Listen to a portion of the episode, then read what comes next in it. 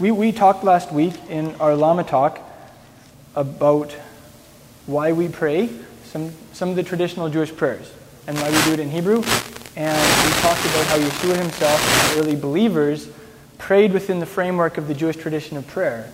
Uh, some, of the, some of the prayers that you'll see in the Siddur, the, the prayer book, are the exact same prayers that the Master and uh, the early Yeshua movement prayed. And we see, a great, we, we see a great example of this in Acts chapter 3. I want, I want to take the book of Acts. It's usually, often the book of Acts is viewed as the document that shows how the gospel went from being an intra Jewish faith, like being an internal Jewish faith, to being the faith that spread amongst the nations. And that's true. That, that, is a, that is an element of it. But there's also a very strong element where you can only understand it in the original Jewish context. And I'm going to give you an example here. Acts 3, verse 1 says that Peter and John, Kepha and Yochanan, were going up to the temple at the ninth hour. So that would be uh, 9 p.m., right? 9 p.m. I guess they worked a really long, hard day and they dragged themselves home and had some supper. supper and then at 9 o'clock, they, they went to the temple as the sun was setting. Right? 9 p.m.? No. How, how do these hours work in their world? Yes, that's right. It was three in the afternoon. The hours start from 1. and I'm not saying we have to do this, right? But to understand it, the day, like the, the hours of the day start at sunrise. And uh, the, the whole uh, time that the sun is up, from sunrise to sundown, um, there are 12 variable hours. The Hebrew term is a sha'ah zamanit. A sha'ah zamanit is a variable hour. So nine of those variable hours in, and uh, you got it. And especially in Saskatchewan, you know, you need that variable hour thing if you want to get it at the right time in the afternoon, because otherwise it just doesn't work. So, anyway, they were going to the temple at the hour of prayer. Now, we, this, is, this is so cool because it tells us two things. They were devout Jews who would go up to the temple to pray at the time of the afternoon animal sacrifice. And for some reason, they weren't freaking out about it. Like, this was, this was their theology was okay with this. They weren't there saying, You guys, this is so wrong. This is blasphemy. Don't you know that Yeshua is the ultimate sacrifice? You have to stop. I mean, if, if that was their, their approach, they wouldn't have been going to the temple to pray. I think we could agree on that. But they were going to pray at the time that the Tamid offering, the regular afternoon offering, was being done. So that tells us something very, very important about the early Yeshua movement, uh, their attitude towards the temple and the temple service, um, the way they prayed, that they prayed in that traditional cycle of prayer. And, uh, you know, I, I never knew that when I was growing up. For me, I just understanding that brings it to life for me. And it also helps me be ready for the future when national Israel is going to rebuild the temple. When that happens, I, I don't have to freak out at it because Peter and John didn't freak out at it. And if it's, if it's, if it's okay with them, then it's okay with me. uh, the first time of prayer is called Shacharit, and that's the morning prayer time. And then, yeah, at sunrise. In the morning. Or, uh, or until, well, it kind of varies. Opinion varies about how long that lasts for. Maybe until noon at the very latest, you could say. And then uh, the afternoon prayer time is called Mincha. And Mincha literally is a tribute to a king. And it's the hour of prayer. In Mexico, they take a, a siesta, right? But in ancient Israel, they would take a prayer siesta. They wouldn't just go and snooze, hopefully. Maybe some of them would. But. And then, and then there's, a, there's an extra added time of prayer before bed, just, and that's called Ma'ariv, and that's basically in the evening. So. After sunset. Yeah. And uh, the, the, that tradition of praying at those times is based on the offerings that were offered every day in the morning, shacharit, and then in the afternoon, mincha. And then the one in the at night, they say, corresponds to when the priest would burn up all the extra fats and stuff on the altar. It's kind of like an extra offering. Yeah. So hopefully that just helps us, helps our understanding of the book of Acts come to life. Uh, chapter, there are some fascinating messianic titles in this passage, and I want to look at a couple of them with you because it, it gives us a bigger understanding of who Mashiach is, the role that he came to play in this world and in our lives. Um, 3 verse 5, Peter says, I don't, I don't have silver and gold, but I'll give you what I do have. In the name of Yeshua the Messiah, the Nazarene, walk. And did you notice that he didn't just call him Yeshua the Messiah, he called him Yeshua the Messiah, the Nazarene. And that means, you know, the man from Nazareth. But it took on like these huge proportions in the understandings of the early believers. This term, the Nazarene. Yeshua was the Nazarene. Why was that? Because Nazareth was such a, a big, famous place, or it was such a so central in their theology? Well, there are a couple of reasons. Uh, in the Jewish world, if your rabbi harkens from a specific town, then you'll often be called after that town. You're the sect of that town. So, what would be a couple of examples? Um, the Lubavitchers, Chabad.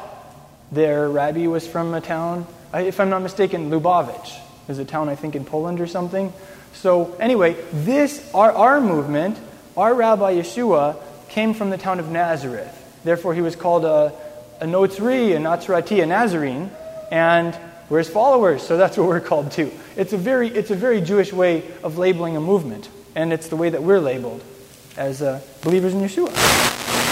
There's another cool connection there because in Isaiah, it talks about the branch. And this branch theme is a messianic theme. He's the one who will, who will like, the, you know, the, the tree of Jesse had been chopped off, and there was just a stump left. And the prophet says that there's going to be shoot, there's going to be a shoot that comes up. He's going to come up from that stump, and he's going to be anointed.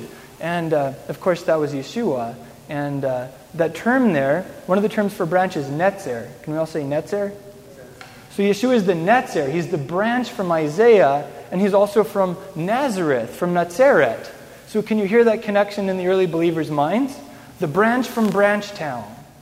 And we're, and we're his little branches branching off him because he's the vine and we're the little branches, right? So you can just tell, like, this was something that those early Jewish believers loved. Like, they just gobbled this up, right? These connections, wow, this, this is what he, Yeshua is about. This is what we're about. Does this sound okay or am I like, do I sound like I'm shouting or something? I'm okay? Okay. Yeah.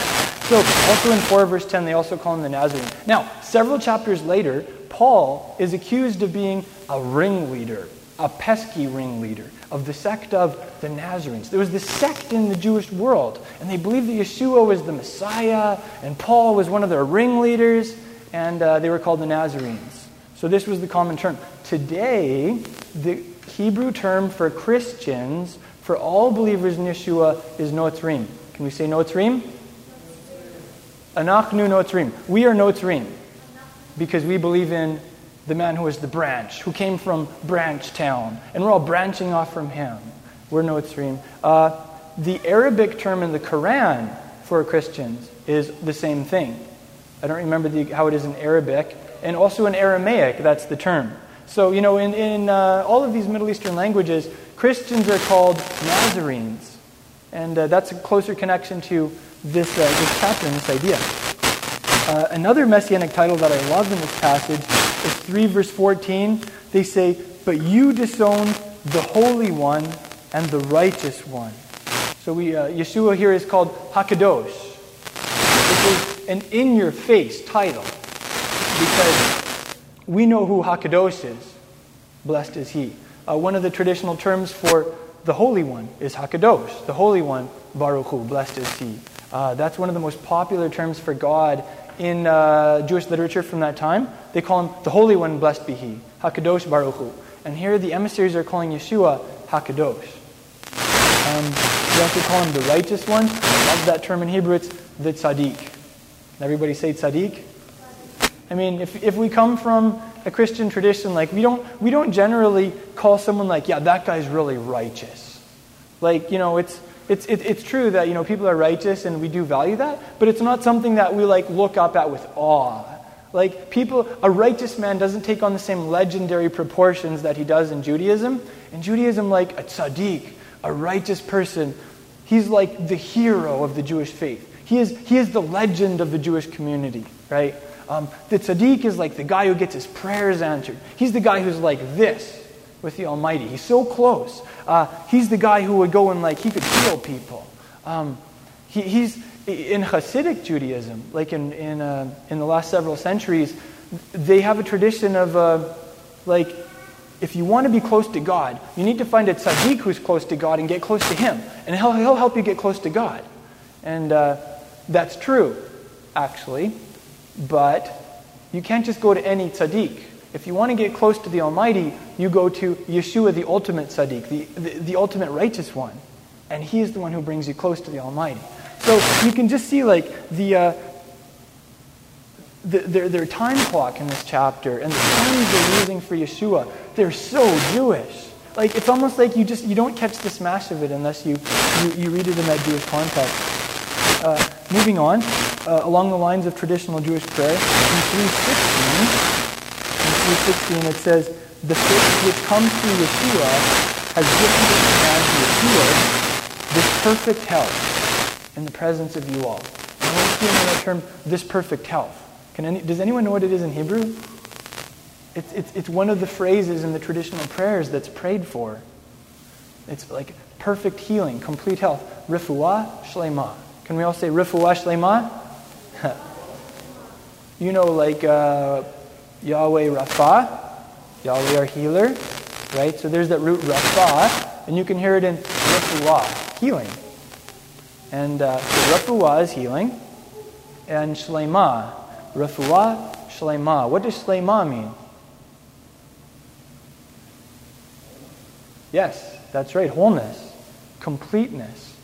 Shalom means wholeness, completeness. And here we have refuah shlema. So it's a, like a whole healing, it's a complete health. And uh, apparently, this, this thing that is prayed for every day by like observant Jews, this thing is answered through Yeshua the Messiah, through the faith that comes through him. Wow. See, we're learning from this, we're learning from Acts 3 right now how to present the good news to Jewish people, how to explain Yeshua in a way that will actually be meaningful to Israel. And I think that's important because we're getting geared up for that. We're in training right now. The Father, I believe that when, when, when the body of Messiah is ready, the Father is going to start bringing so many Jewish people to the body of Messiah so that we can accurately share the gospel with them, represent Mashiach to them. So that's why I'm keying in on this right now.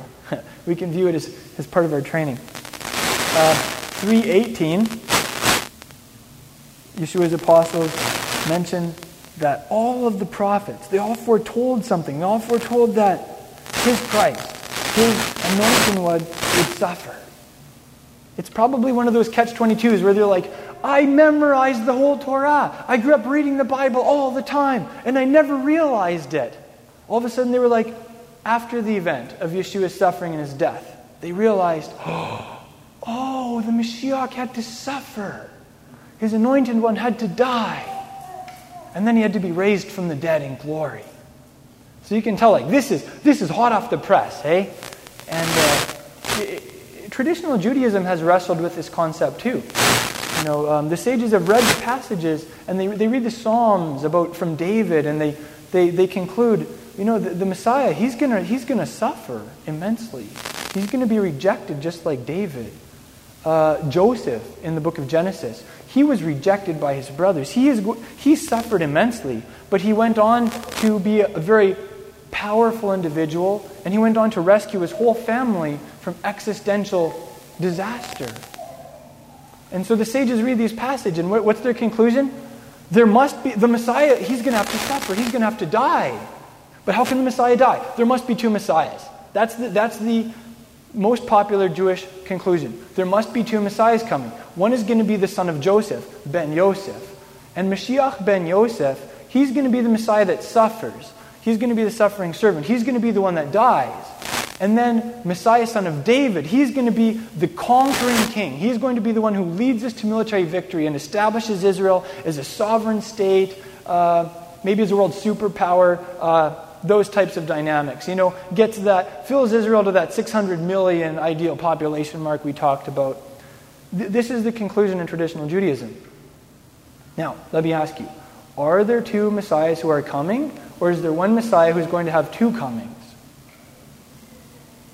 Maybe Yeshua is coming as Mashiach ben Yosef, the suffering servant the first time to be rejected and to die, and the second time around he will come as Mashiach ben David, Messiah, son of David, the king, who is going to rule with an iron scepter, who is not going to tolerate unrighteousness, who is going to implement justice on an international scale. Yeah, yeah, that's, what, that's the way things are going here. And the coolest thing about the traditional Jewish understanding of Messiah is they say, Messiah, son of Joseph, isn't going to stay dead. Because we understand from the Tanakh that he has to be raised from the dead. So Messiah, son of David, is going to come and he's going to raise Messiah, son of Joseph, from the dead. Now, we know that's not exactly the case, right? This is Orthodox Jewish understanding, messiology. So, even in the Orthodox Jewish understanding, the Messiah has to suffer, he has to die, he has to be raised from the dead. Now, is, is it too much of a stretch to say, well, yeah, I believe that Yeshua was that Messiah? But he's coming back as Messiah, son of David. And it wasn't Messiah, son of David, who raised Messiah, son of Joseph from the dead. It was the Father who raised his son from the dead. That is our faith. So, hopefully, that can be something that can help equip us also in explaining what we believe about Yeshua. You know, like if you approach a Jewish person or you start talking about your faith and you're like, yeah, I believe that Jesus is the Christ. Do you believe that Jesus is the Christ? It's like automatic disconnect, right? It's like, I don't understand what you're talking about. Well, this Christ thing, that's a very Gentile term, right? But if you say, yeah, like, okay, you know, Mashiach ben Yosef and Mashiach ben David, well, I believe that Yeshua whose adopted father's hap- name happened to be Joseph. He was actually Yeshua ben Yosef. I believe that he's Messiah, son of Joseph. But I also believe that he's Messiah, son of David. And he's going to come back to answer the traditional prayers of the Jewish people and, uh, and bring about all those prophecies for Israel. Yeah, that's good news. That's good news for Israel. Greg, were you going to say something? Okay. I like how we have that. right on. Okay. Um, 311, I think it is no, sorry, 3 verse 21. It says that Yeshua, heaven has received Yeshua, the anointed one appointed for Israel, until the period of restoration of all things, about which God spoke by the mouth of his holy prophets from ancient times. So, Yeshua is in, in Shamayim, in the heavens, and he's going to be there until a period of time comes called the restoration of all things. And there's some divergence of opinion about what the Hebrew term is there. I'll give you both of them because it's cool. Uh, in the traditional Jewish understanding, our mission in this world is called tikkun olam. Can we all say tikkun olam? The olam is the world, the universe. And tikkun is like healing or repairing, fixing. So, in the traditional Jewish understanding, we are co workers with the Almighty, healing the world, fixing up the universe. You know, it kind of had a breakdown when Adam and Eve sinned. And since then, there's been this universe, like a home renovation project on a universal scale, right? And uh, through our faith, through our, our responsive faith to, to Yahweh, through our prayer, we are able to be co workers with Him in seeing His glory restored to this world, in seeing healing come to the nations and seeing healing come to like the cosmos on an atomic level. That is what your faith does. That's the traditional Jewish understanding. And you could, you could understand this as the same idea.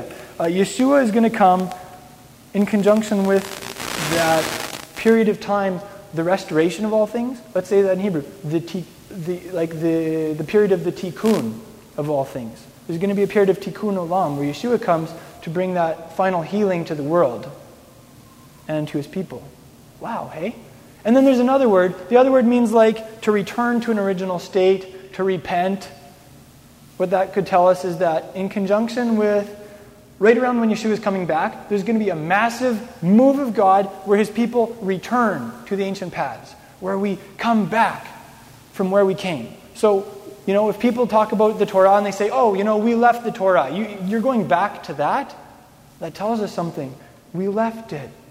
We weren't supposed to leave it. We want to go back to it. We don't want to go back to legalism. We're not going back under legalism, right?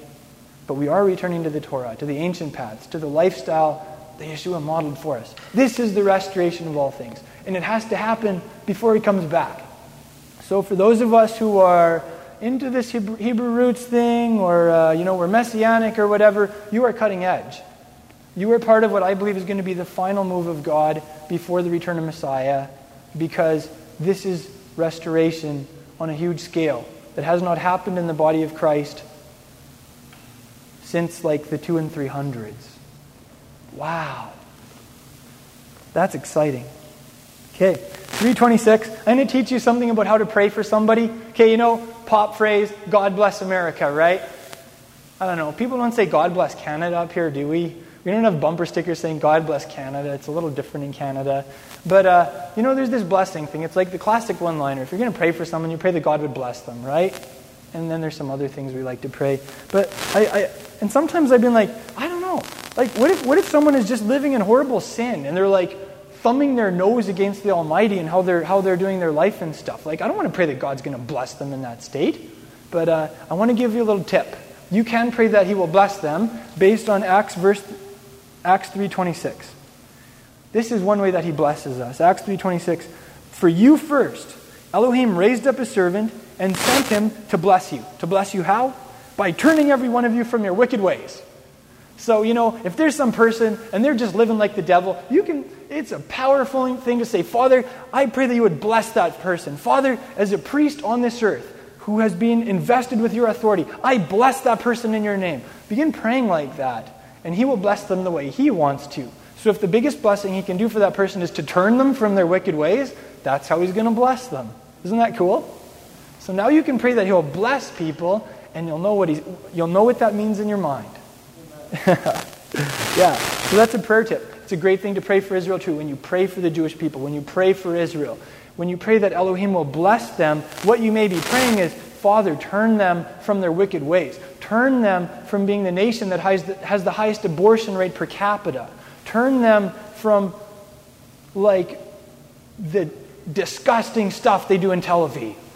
I'm not going to go into details. All that to say, when you pray that God will bless Israel, it, that's a pretty tall order, but he wants to do it. And it may result in a repentance movement amongst the Jewish people. So that's a tip for how to pray for Israel. Um, 4 verse 13, Acts 4.13. Moving on, we, uh, we read here.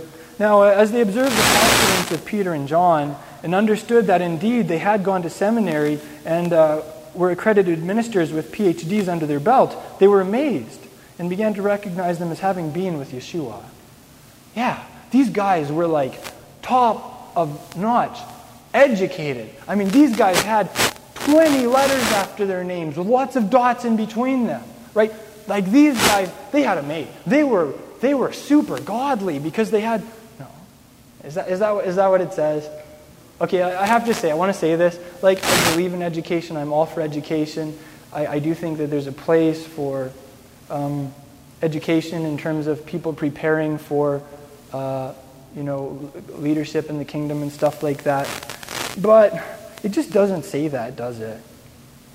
What we, what we see is that there was a religious set up, system set up in Israel where men who felt called didn't go to the Almighty and sit under His teaching and go through the training that only He can give a person which breaks a man very deeply, which humbles him. The system in that time was you, you go and you learn from, a, from someone who learned from someone else who learned from someone else. And then you get, you get smicha, like you get your ordination from them, and then you're accredited to teach the Torah. Because you're the, the son, rabbinically speaking, of so and so, who's the son of so and so, who's the son of so and so, who goes all the way back to Moses. And uh, uh, Yeshua, he wasn't a part of that system. Uh, the disciples he called, they weren't part of that either. And I suggest you, maybe Yeshua has a different way of raising up leadership in the kingdom than the, the world's way or even the traditional Jewish way 2,000 years ago. Could it be? There are some similarities, right? I, I, I, I don't want to sound like I'm slamming anything because I'm not. I'm just saying when it comes to training leaders in the Messianic Jewish movement, this is an area that needs ongoing dialogue that we need to be really intentional about um, so that we can grow as a movement, so that when we have, let's say, young men who feel a call from God to serve Him full time, that there's something they can do instead of just floundering or feeling lost or going to a seminary where they're, they have their love for the Torah taught right out of them, um, things like that. I have friends who have been through seminary and they said, you know, there's some good things to seminary and there's some bad things too. I have friends who they, they went through seminary and most of their most of the people that they graduated with are now burnt out. They're not in ministry anymore. Many of them are divorced. Um, Sadly, this can sometimes be the aftermath of a seminary education, which is supposed to prepare a young man of God to minister for God. And, and sadly, sometimes doesn't happen. So, anyway, what we see with this is the key is being with the master, isn't it? These guys, they didn't have any degrees. They had no academic credentials. They were not ordained from the rabbinical institutes in Jerusalem. But what did they have under their belt? They had logged hours and hours of personal, one on one time with Yeshua. And that's what's available to us too. And that's what's going to do it. Hopefully, that is what will be recognizable in each of our lives. You know, wouldn't it be cool if people are like, you know what? Yeah, I just, uh, I just met Greg the other day, and I can tell this guy spends time with the Master. Like, this guy's, he's been with Yeshua, I can tell. Like, Yeshua's rubbed off all over this guy, you know? I, when, I, when I'm around Greg, I just, I feel like I'm around Yeshua. You know what I mean? Like, that's the kind of sense, right? That's, that's, the, uh, that's the goal of discipleship. And uh, that's an area we're going to continue to grow in. Um, chapter 5 of the book of Acts kind of blows the dispensational idea that the Old Testament was when God operated on the basis of law and he punished people who disobeyed and you know maybe he was a little angrier in the Old Testament and maybe even killed people but he would never do that in the New Testament because and it's the dispensation of grace and it's the church age and it's all grace. Uh, Acts 5 blows that theology out of the water. Acts 5 is the chapter where God kills two people for being fake with him. Wow. Like, this is the New Testament here. This is, quote, the church age. This is like when grace was around, right? If we want to look at things through a dispensational lens. And uh, what we learn from this is the Almighty hasn't changed. Hear, O Israel, He is one. He's one and the same. His, his justice is still the same. His, his, his mercy is still the same. His grace has always been around. And uh, sometimes people pray, you know, that that God would come, that He would come in His glory, and that He would, that He would, uh, that He would visit us as His people. And I agree with that prayer, but I don't think we always realize what we're asking for or what we're going to get ourselves into.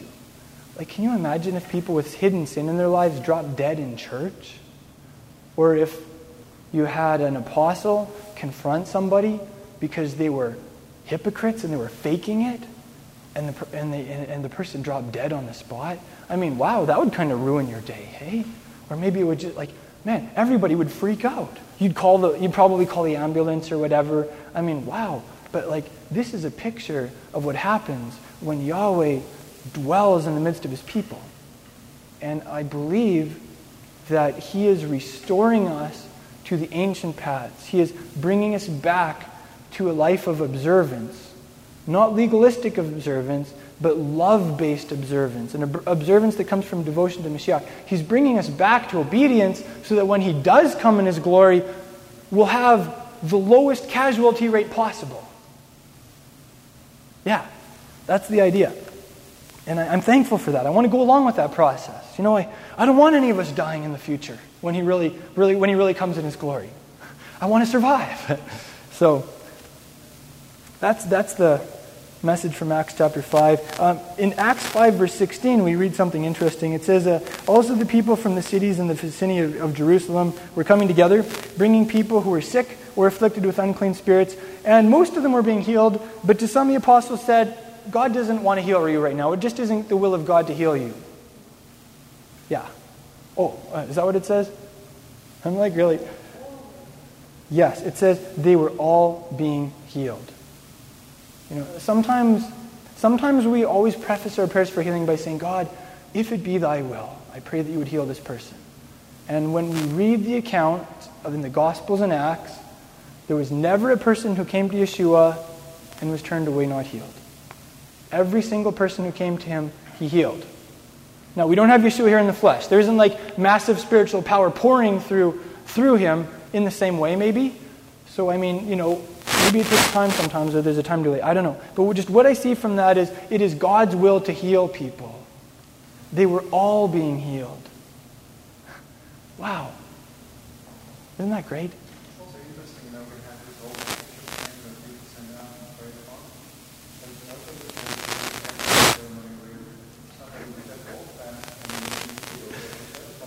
Oh, yeah. Maybe we should try that. If one of us are sick, we'll like we'll put the person outside in the sunshine and then we'll do the shadow casting ceremony and we'll we'll walk by so our shadow falls on them. Maybe if we did that in faith. Yeah. Good point, Mike.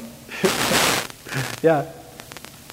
So, another example, the leper. He came to the master. What did he say? He said, Master, if it be thy will, if you're willing, you can cleanse me. And what was Yeshua's response? Immediately, he reached out to him and he said, I am willing. Be cleansed. I am willing. Be healed.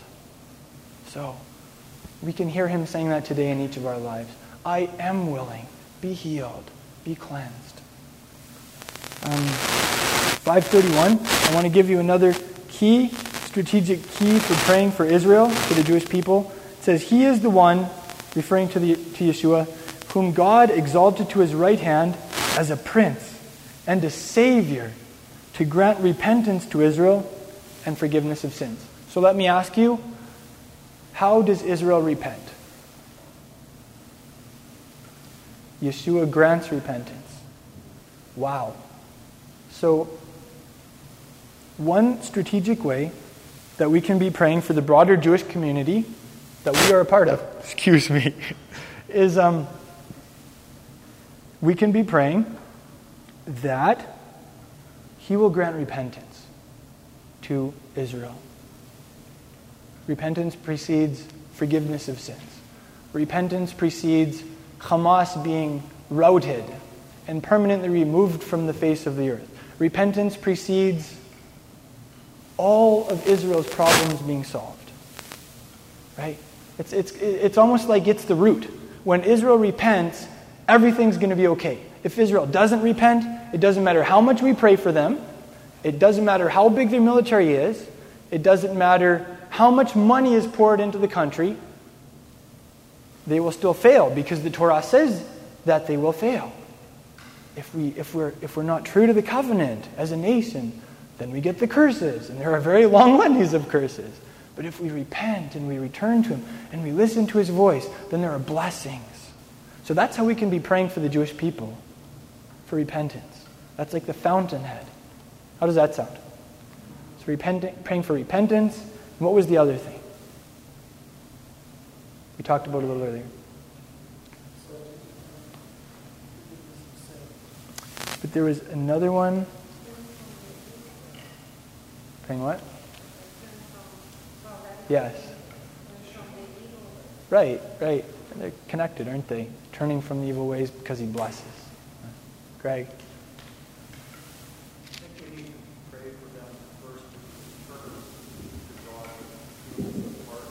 Mm-hmm. Right. Yeah, and that Hebrew word repentance. Mm.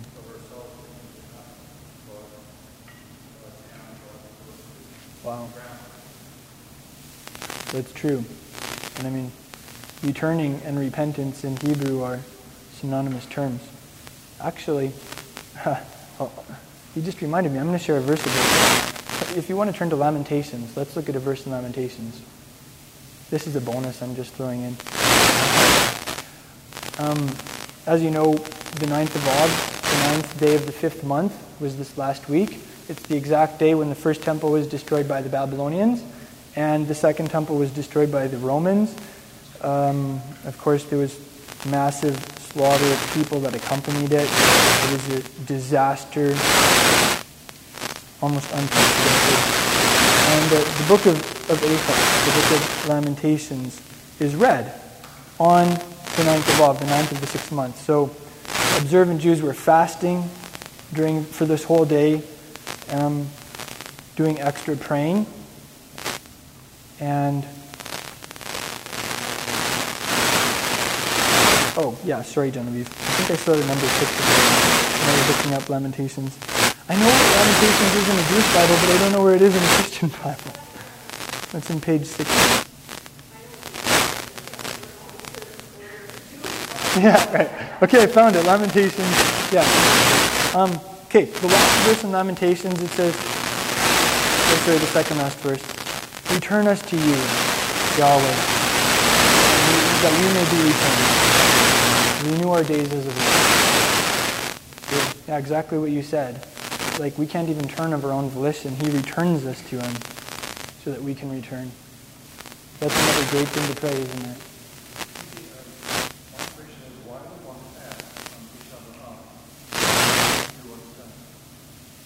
That's true.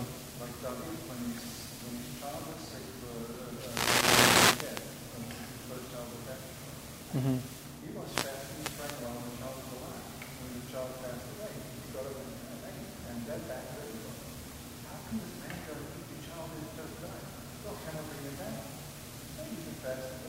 Mm. Right. Yeah, that's a good point. I know, I know the fast was acknowledged in the book of Zechariah, along with the three other traditional Jewish fasts. And it, he didn't say, don't fast. He just said, I'm going to turn those days in the future into days of joy and, and gladness. But that's a good point. It's not like you can fast to undo something that's happened in the past. I think it's an expression of mourning. Um, you know, maybe like the may we never forget concept. Maybe it's a day to pray for the rebuilding of the temple, too. Um, I mean, you know, on, on a spiritual, strategic level, that's the worst day on the calendar. That is a day to be on high alert, to be extra, extra, like, ca- conscious through fasting and stuff, maybe. Yeah. Yeah. Right. It's like, hey, we're beginning to clue in.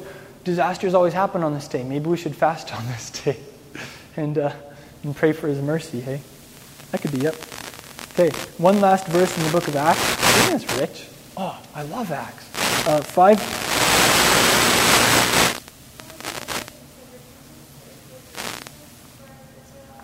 What Shoshana said, and that he would bless the broader Jewish community by turning us from our wicked ways. And they're connected, aren't they? Um, 532, it talks about Oh, this is like, this is a shot. They took a shot at the Sanhedrin here. We are witnesses of these things, and so is the Holy Spirit, whom God has given to those who obey him. So you can hear what they're saying, right? They're saying, He's given us the Holy Spirit, and He has not given you the Holy Spirit because you are being disobedient. And uh, that was that was like the final breaking point for them. That's the point where they kind of freaked out, it looks like, and they wanted to kill the apostles. And then Gamaliel intervened, thankfully. But uh, did you notice that? Who does he give the Holy Spirit to? I, I want have the fullness of the Holy Spirit like flowing through me and operative in my life. Like I've never I've never raised someone from the dead even. That's stuff that the Master did regularly. He said we would do even greater things than that. And I know it's there. I know that there's a level that can be lived on like that. And it happens when the Holy Spirit is just, you know, the Ruach HaKodesh is like so flowing through a person. And so I, I think about this, right? And I see this key. It's, it's a, yes, it is faith based, right? We receive the gift based on faith, but it also says those who obey Him.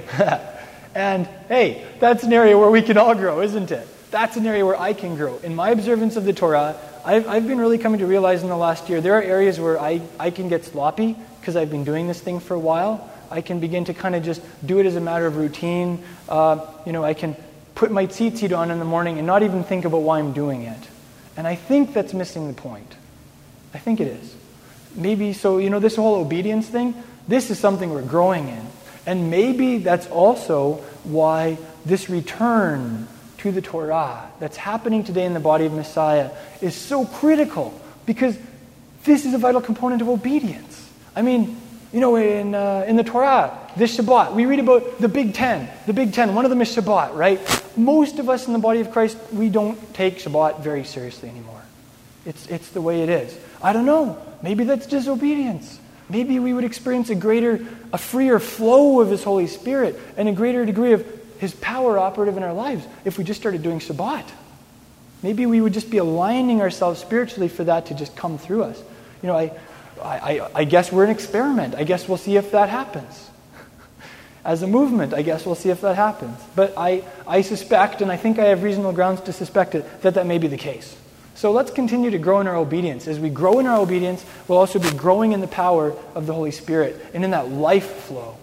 Wow. Um, in Hebrew, do you know what the Hebrew term is for obeying Him?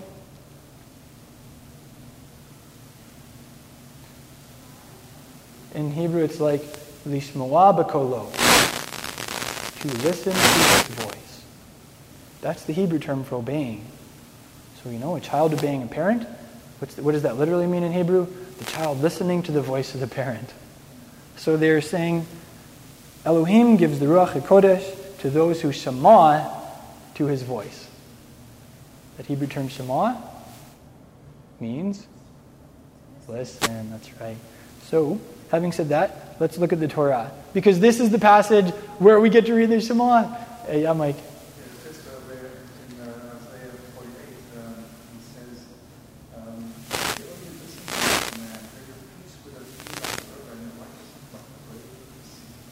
Wow.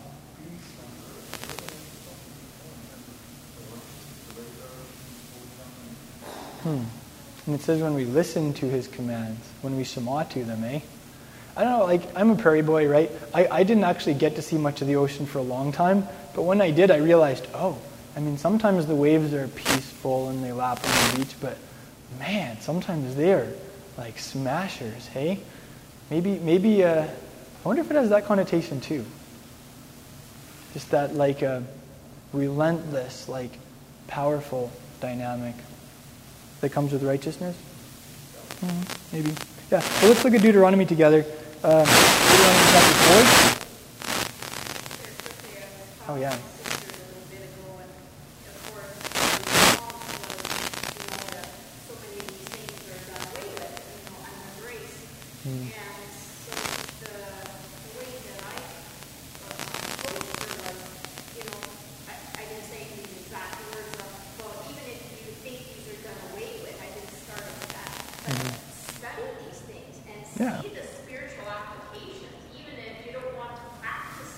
Yeah. You know, study it. See, see what every one of you know, whether it's the festivals, whether it's you know any of these things. And she agreed with that. She hmm. agreed mm. with the spiritual application. And so I encourage her to really study these things. And mm. I hmm. think too, if you begin to study and see how real this is meaning, and then if you practice it, that believing becomes so real. Mm. Yeah, like. Uh, the spirit of the law, hey? Even when you begin to understand the spirit of the law, the intent behind a commandment. Huh. Wow, maybe we can do that too. At times I think we do need to, you know, where, yeah. where we don't understand or we don't see, you know, mm. studying out of it to see why did the Lord give it to the Israelites in the first place, or why was He commanding this at the time? Mm. You know, even if I don't think it's relevant to me, let's see why it was. Mm.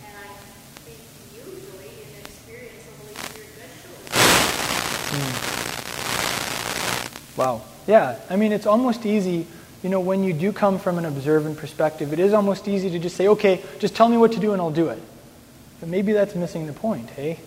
Like, thinking about why did he say to do this? What does this mean, you know? Huh. That inspires me, actually. I want to do more of that. Mm.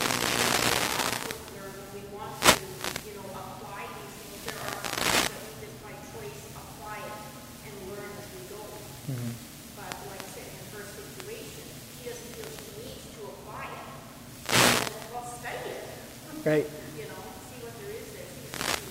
Yeah, even just starting to read the Old Testament, that's a good step, isn't it? Well, actually, we were raised that we, you know, the Old Testament is, well, more important in one sense, you know, like we were mm. raised that wow. the Old Testament, there was the foundation and the background, and I'm thankful for that. Mm. But definitely the study note those applications for sure. Right.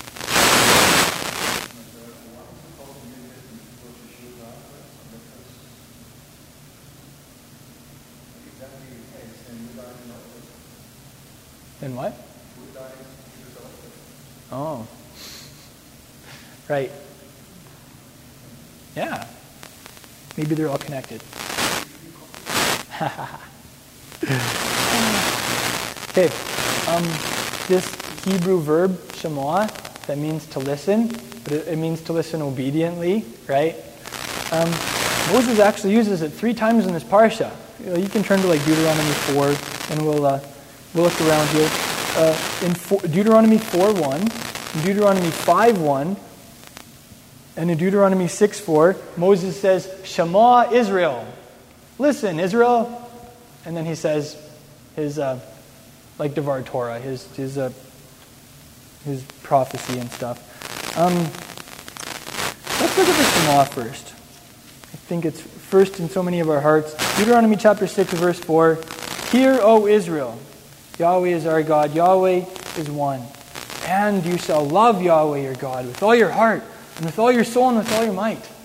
And then he goes on to say some things about these words, about the Shema, about the Ten Commandments, and that we're going to look at that in a second. But I wanted to just share with you a couple deeper insights into the Shema, into this passage. Yeshua said, of course, it was the greatest commandment in uh, Mark chapter 12.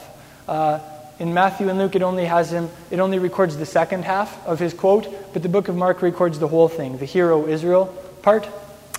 So, firstly, who is the greatest commandment addressed to? To Israel. Hear, O Israel, is so. If we as believers uh, believe that the greatest commandment applies to us, what does that say about our identity? You must be part of Israel. If Yahweh is your God, you must be part of Israel. One God in the heavens, one people on the earth. Echad, echad. Uh, let's look a little further. Did you notice there are two verbs in this passage? The second one is to love him. And that's the one that we're, we're really big on today, right? But what's the first one? To listen. Shema, listen, and then ahava, love. And I think this is very true on relational levels, like between us as people, too. I think this is true in a marriage. I can't really love Genevieve unless I listen to her. I can't really act in loving ways to her unless I actually hear what she's thinking about or what she likes. Maybe she likes it if I put the toilet paper roll on so it goes backwards, or if I leave the toilet seat up. Or maybe the opposite. Yeah, the opposite. See, I've been listening. I know this. right? So I can't I can't act in loving ways to my wife unless I like spend time talking with her and uh, get to know her, and to, unless I shema to her. Right? And that's very true of our relationship to Yeshua, our our messianic bridegroom also. We can't love the master if we don't know him. We can't like speak his love language and do the stuff that he likes unless we spend time with Him, study His Word, do things like that. So uh, that's, the, that's, the first, that's the first insight into the Shema that really jumped out at me. Uh, the second one is something that you would have to read in the Hebrew to understand. Everywhere in the Hebrew where it says, you shall this, like the ahavta, and you shall love, for instance, you can read that in one of two ways, and they're both true. One of them is, you are to do this. And it's more like an imperative, right? It's a command. However, the way it's phrased also, and I think more literally, means like it's just stating the way things are going to happen, what you are going to do, right? So I don't know about you, but some days I do not love God. I do not feel like I love God at all. Sometimes I wrestle with questions. Sometimes maybe I'm just feeling not good inside for whatever reasons, or we all have our times when we disconnect, right? For me, it's especially in the morning. I feel so groggy when I get up sometimes. I'm like, oh, I feel so far from God right now, and I don't know if I love Him at all, right? Okay, but here's the thing. Like, at times like that, when I know He said to say the Shema, I'll say the Shema with Genevieve and I'll pray in the morning when the feelings aren't there. But instead of taking the Shema as an imperative, you shall love Him, I'm like, I can't do that. I, it's not like I can work myself up emotionally to the point where I, quote, love Him. This is only something that He can do in my life. There is a fire, and it is the fire of love. And it is the fire that we read about in the Song of Songs. And it's the fire who is, who is God. We read several times in this parsha, He is the consuming fire. And He is the fire, the fire of love, of whom it said that we'll be immersed into in the new covenant. Yeshua will immerse us into the, His fire. That sounds kind of scary. I don't want to burn up. But you need to read the Tanakh, the Hebrew Bible, to understand what fire that is. It's the fire of his love. And so we can read the Shema from a gospel perspective as a promise that You know, I might be spiritually dead. I might feel so cold hearted today. I might just feel gross inside and I don't even want to think about, about God. But you know what? The gospel, according to the Shema, is that He will inspire that love in my heart if I let Him. He will ignite the fire of His love in my heart if I take Him at His word in faith. That's the gospel. Wow. So, you know, there's some mornings when we'll say the Shema, and I was like, I am not feeling this, but and those are the mornings when I'll just thank Him for the gospel. I'll thank Him that He came to bring my heart to life. I'll thank Him that He came to ignite the fire in my heart. And uh, things, things actually begin to look up after that. And it helps me remember that He's the mover and the shaker in uh, this, this, uh, this big plan. Yeah. So, um, another thing that we see in the Shema, and this also applies in interpersonal relationships, does loving Him start with the mind? Does loving Him start with our physical actions? No. Loving Him doesn't start on like this level. Loving Him, that's like hands and feet, right? Action and stuff. loving Him doesn't start on this level. Loving Him starts on this level. If this isn't here, then it, like the whole thing is sunk, right? And uh, that's sometimes hard because like we live in a world where there's evil, where we have all been hurt at some point in our lives, some of us very deeply, where we have been severely tempted to lose heart, to get discouraged, to just check out emotionally, to give up inside, to just start going through life, doing the motions, and just surviving. See, the problem, though, is when we go along with that way of thinking, and I think we've all been tempted at times to do that, I know I have, we can't love Him with all our heart anymore because we're not in touch with our heart. Maybe that's the gospel, too. That Yeshua came to heal our hearts, that He came to bring our hearts to life, that He came to fill our hearts with His love so that we can actually love Him with our hearts, with all of our hearts. Wow, that's the gospel. When we receive Mashiach, we are on our way to having a heart that is full of love. And I, I don't know, I'll, I'll, here's an example. Um, I've been around a couple people, like a couple guys before they're married, when they're really in love with a girl. Maybe they're like courting or maybe they're betrothed or something. And you can just tell like they're different. You can tell they're in love. And I'm not referring specifically to you here, Colin, just so you know. I'm thinking there's one guy in Israel specifically that I'm thinking of. And he was like, he was engaged and he was going to be married soon. And he was so happy. We were working together in some agricultural stuff, and he would just look at me with love in his eyes, right? Like, I was like, he's totally not seeing me right now. He's seeing the girl he's going to marry. He's totally not talking to me. We were just talking about mechanical stuff, right? How to do something on the farm. And he was like saying it so affectionately. And I was like, this is kind of weird. but I know it's just because like he was, he was so in love. But that's the way it is on, in our spiritual lives too. Like we're, when we're in love with Yeshua, it's just going to get it's going to get all over everybody else we come in contact with. We're going to look at everybody through those eyes of love, right? And uh, maybe that is a little bit about you too, Colin. You're, you're pretty happy right now. I, I like that. We're all really happy about that. Yeah, we want to celebrate that too. But you don't look at me and like with that much love in your eyes or like talk to me in really affectionate ways yet. You've never called me honey or anything. Okay, um, anyway. So those are a couple of things in the Shema that I really appreciate. Um, another theme that jumps out at me over and over in this passage is the theme of study. Um, what's the Hebrew word for disciples? Talmidim. Yeah, that's correct. Uh, Mike, you're a Talmid. We are Talmidim, plural. Hmm? Yeah, Shoshana's a Talmidah. That's the female case. So, um, what's the root word of Talmid, the root word of disciple? It's lamad. Can we all say lamad? The word, uh, there's actually a letter in the Hebrew aleph bet that's called lamed, and it's the same root. A lamed is like a big letter. Um, here, I'll draw it with my hand, my finger, just so you can see it, right? See, it's like way up here above the line, and it goes down to the right, and then under like that right? And I mean, you, I think you all know Hebrew, so you know what I'm talking about, right? But lamed is a picture of an ox goad, like of something that you would poke an ox with and kind of guide him along, right? It has the idea of direction, discipline, and this is the root word of us as disciples. This is the root of learning, of lamading.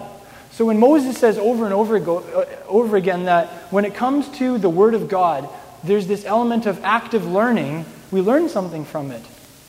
Like, okay, number one, it doesn't just happen overnight. Discipleship doesn't just happen overnight. It is a lifelong process of learning. Uh, if we just like become disciples and keep doing life as usual, and we don't like block time out of our schedules to study the Word, if we don't prioritize like group study like this also, we're not going to get much lamading done. We're not going to be like very high quality Talmidim disciples, right? So what we see here is just there's, a, there's such an element in the Torah, in the life of discipleship, of learning, uh, of study. And I mean, you know, study can be hard. It can be mentally exertive, can't it? So on the one hand, we have like Peter and John, who it says were uneducated and untrained men, rabbinically speaking, on an academic level. On the other hand, these men were Torah scholars of a very high caliber. These men were men who, who studied the Torah regularly, who went deep in the Word, and uh, what great examples for us, too. Yeah. Um, let's look at the couple verses after the Shema. It says, it says what to do with the Shema. Says, uh, these, these words I'm, uh, I'm commanding you today shall be on your heart. So we learn, when it, when it comes to Torah study, you know, engaging on a heart level is the first element, right? Making it personal. We've been talking about that for the last couple weeks. Uh, then it says, teach them to your, teach them to your sons. Teach them diligently. And, uh, and talk about them. Like, you know, when you're sitting at home having breakfast or when you're all around the supper table, talk about these things, the Torah.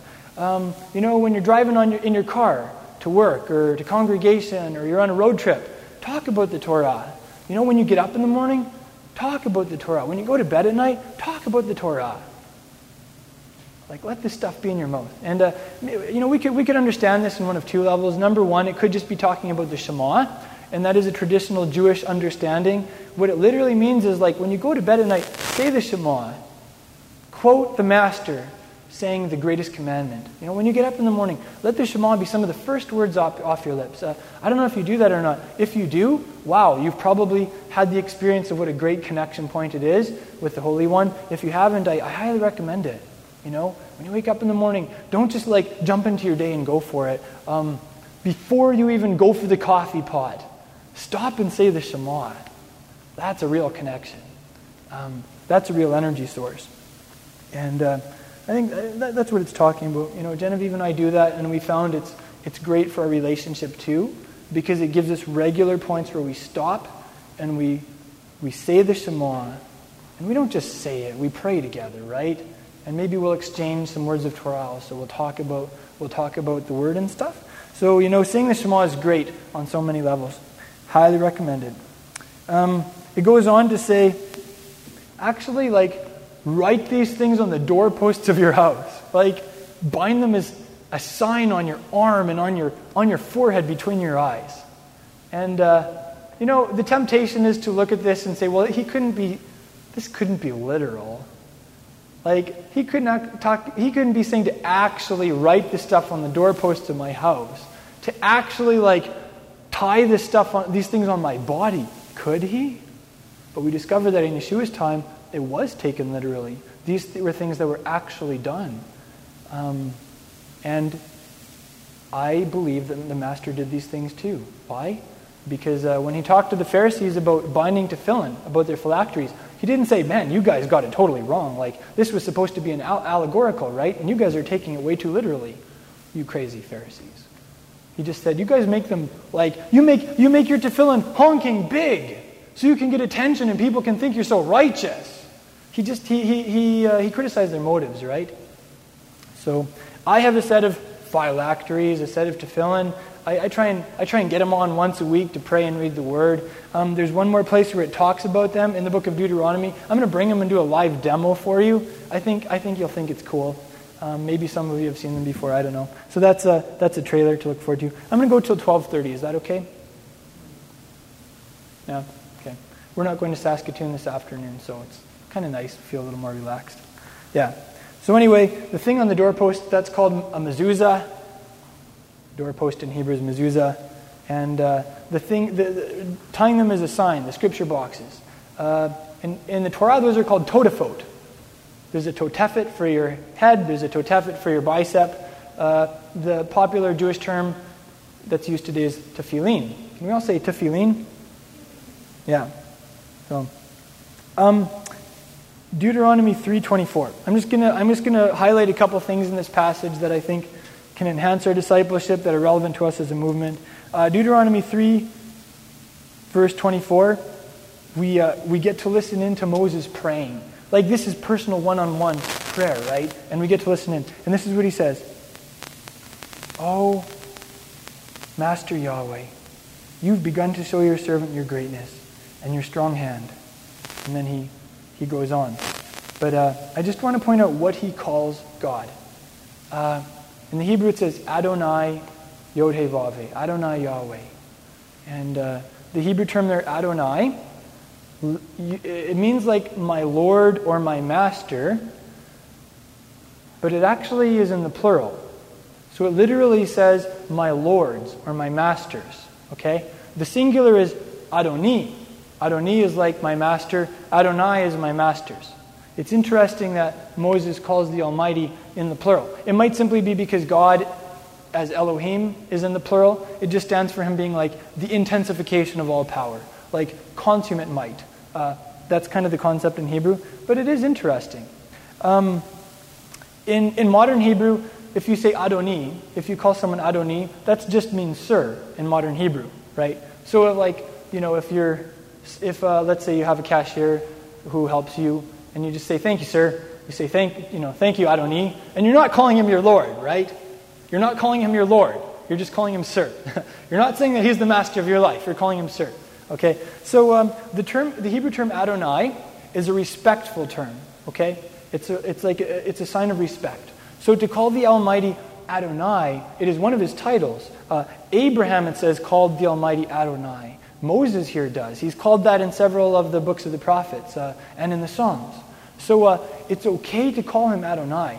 There's this crazy suggestion out there that the term Adonai is from like the Greek go- pagan god Adonis, therefore we shouldn't call him Adonai, but that isn't true. Moses called the Almighty Adonai. It's okay to call him that. So I, I have something to point out from this passage, though, if we're like just in a traditional Christian church, if we are uh, traditional Messianic Jews, and if we're people who are more into the sacred name dynamic. Okay? So I think we, we have a little something here for everybody that we can learn from this. Firstly, we learn that God has a name. If we're in a traditional church, when we read our Bibles, it says the Lord everywhere, doesn't it? It doesn't have his name. But that doesn't work when you have the phrase Adonai Yahweh, because Adonai is translated as Lord, and Yahweh is translated as Lord. So you end up calling him the Lord, the Lord. Lord the Lord. It doesn't work, right? And so, I mean, translators bend over backwards and they do all sorts of translational, like, what do you call them? Like gymnastics or something. What's that? Contortions, translational con- contortions, right? Like in, in the NASB, for instance, this, uh, they render this as, O Lord God. So instead of saying Yahweh, it says God in all caps. Like, it's confusing. It is not user friendly, right? This, this is a problem. So, you know, the first thing we can see in here is God has a name, and his people historically have called him by name. He, in fact, it says, who is a nation, who, like what nation has a God who's so close to him as, as us whenever we call on him? Talks about the patriarchs calling on his name, right? So that's the first thing that we can learn. Uh, if we're coming from a traditional Jewish perspective, then we would never pronounce the name of God, even though halachically you are allowed to use it on Yom Kippur. Uh, we would just say Hashem if we're talking about him, or we would say Adonai in prayer instead of actually saying his name. But what we see here is Moses and others like Abraham, they used God's name in prayer. And you know what? If it's good enough for Moses who gave the Torah, it's good enough for me. Heaven forbid that I would be someone who, you know, takes away from the Torah or adds to it. It's one of those no nos he specifies in this parsha. And uh, for those of us who are more like, okay, I use the name of God, but I hesitate to uh, like associate myself in any way with like the sacred name label because oh, there are so many crazy freaky things out there under the sacred name label. Like there's some real extremes. People who say, you know, if you were baptized in the name of, of the Father, Son, and the Holy Spirit, that wasn't legitimate. You're not saved. Or, uh, you know, if you, uh, if you, uh, if you call in the name of Jesus for salvation, that, that's a pagan god, and you know you're not calling on the one true name of. And then, of course, at that point, it's like, well, what is his one true name? And there's this big argument in the extreme sectors of the sacred name movement about how to say his name. It's like, well, maybe it's Yahushua or uh, Yahoshua or Yahoshua or uh, like it goes on and on, right? And it's just this massive mess. And everybody claims that unless you call on his name the right way, then you're not saved and you're certainly not part of our righteous club. It's really weird. I don't know. If you just, if you really want to get weirded out, out get on the internet and check out some extremist sacred name sites. Okay? Um, anyway, I just want to point out here, though, that Moses did address the Almighty not only by his name exclusively, but he also used titles. He did call him Adonai, right? Um, I, I, find sometimes for those of us who, who, you know, who do cherish the use of the name of God in prayer, you know, like myself, sometimes we can be like, no, only his name. I'm only going to call him by his name. I'm never going to use any titles. And we end up like never calling him master, although we should because it's a respectful term. Uh, we never call him certain things, you know. So I encourage you, like in the midst of our our recovery of the use of his name, let's like let's stay strong in the use of his titles too. They're rich, they're deep, they're meaningful. Like, let's call him the Holy One, the Holy One of Israel. Let's call him the, the great I am. Let's call him Father. Let's call him Master. Let's call him the Lord of the universe. I mean, let's not only call him by his name. You know what I mean? So, yeah. And also, this is just a personal thing, okay? I'm going to share with you a little personal opinion. Um, when we're doing like cr- traditional Christian songs and stuff and they call him Lord, it's okay to call God Lord. He is the Lord. He's my Lord. Okay, it is an old English term, right? It is a little out of date. Um, if you ask Joe on the street what Lord means, maybe he'll think of like seven lords a leaping or something in tight pants or whatever, right? Like, it's an old term. But I mean, it's okay. This is my opinion. It's okay to call him Lord in contexts like that. I don't know. Like, okay, here's my opinion. If we're singing traditional Christian psalms, songs, I don't know. I'm okay with just calling him Lord and not like always putting his holy name there instead. It's almost kind of hard. Like when we're singing a traditional Christian song and half of us are singing Lord and half of us are singing God's name, it's like, I don't know what to sing. And it's like, it's confusing. so, anyway, that's just a little personal thing that I, I've been thinking about. Okay. Um, wow. I'm out of time. Ah, this, don't you love this parsha? It is so rich. There's like so much meaty material in here. Here, I'll show you how much I got through. This is my first page of notes, and this is, this is what I got through. And then here's my, here's my second page that I didn't cover yet. Don't you love it? Maybe we should just do this parsha next week, too. Anyway. Um, you know what? I'm just going to shoot this off to like in like one sentence summaries, okay? Because it's so rich. Um, Moses says, I'm going to tell you a joke. Is that okay if I just like summarize this for you? Moses said, don't add to or subtract from the Word of God. So uh, here's the joke. Moses said that, so the uh, Jews went and multiplied, and the Christians divided. Jews are famous for big families, multiplication. Christians are famous for splitting into lots of denominations, right?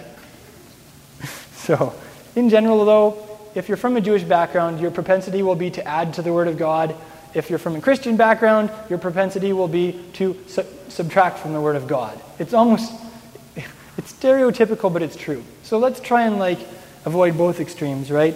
Um, Moses says that our, obser- our wisdom and our understanding in the sight of the nations is our observance of the Torah. It's not intellectual pursuits. It's not a bunch of head knowledge. It's how you do your life. It's applying the Torah to your lives. That is the biblical definition of wisdom. Um, there's this interesting term where Moses literally says that the, the people were under the mountain, Tachat Hahar, when they came into the covenant. And there's this Jewish tradition that like he suspended the mountain over them and he threatened to drop it on them unless they said yes to his proposal. It's like coercion. I don't believe that's true, but that could be a that could be a clue of why Paul talked about being under the law. It's like an approach where you're forced to do Torah, where you are coerced into observance.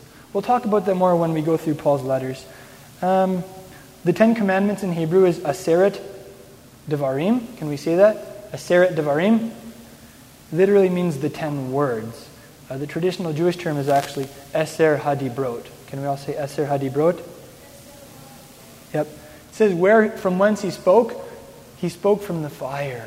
What that tells us is when we experience that immersion into his fire in our lives, that is the place from which we will hear his voice. The people of Israel were freaking out because they thought it was going to kill them. They were right, actually.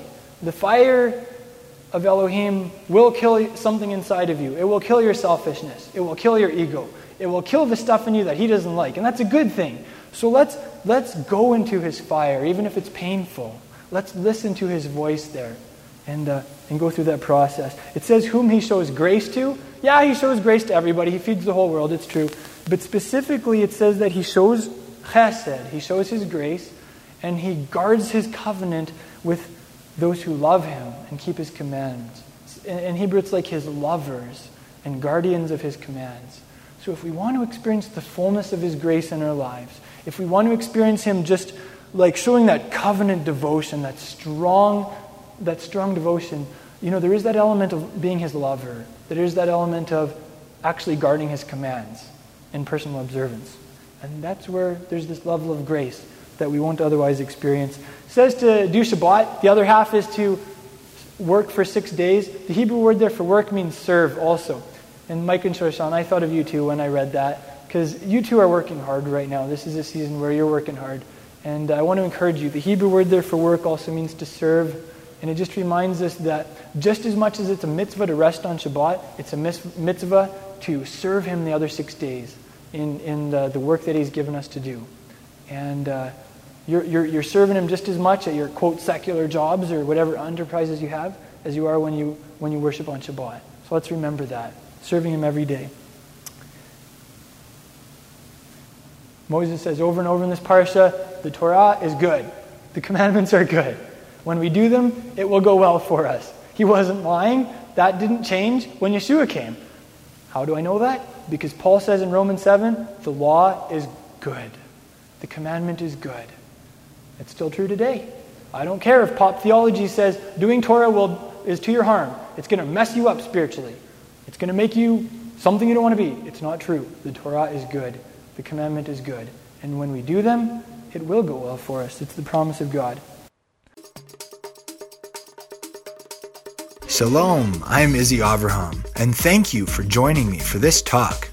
I delivered these messages live during the years I was leading a congregation. They're now hosted by my Hebrew school, Holy Language Institute, at holylanguage.com. If you're interested in the talks I've done since then, or if you'd just like to say thank you for these teachings, become a member at holylanguage.com.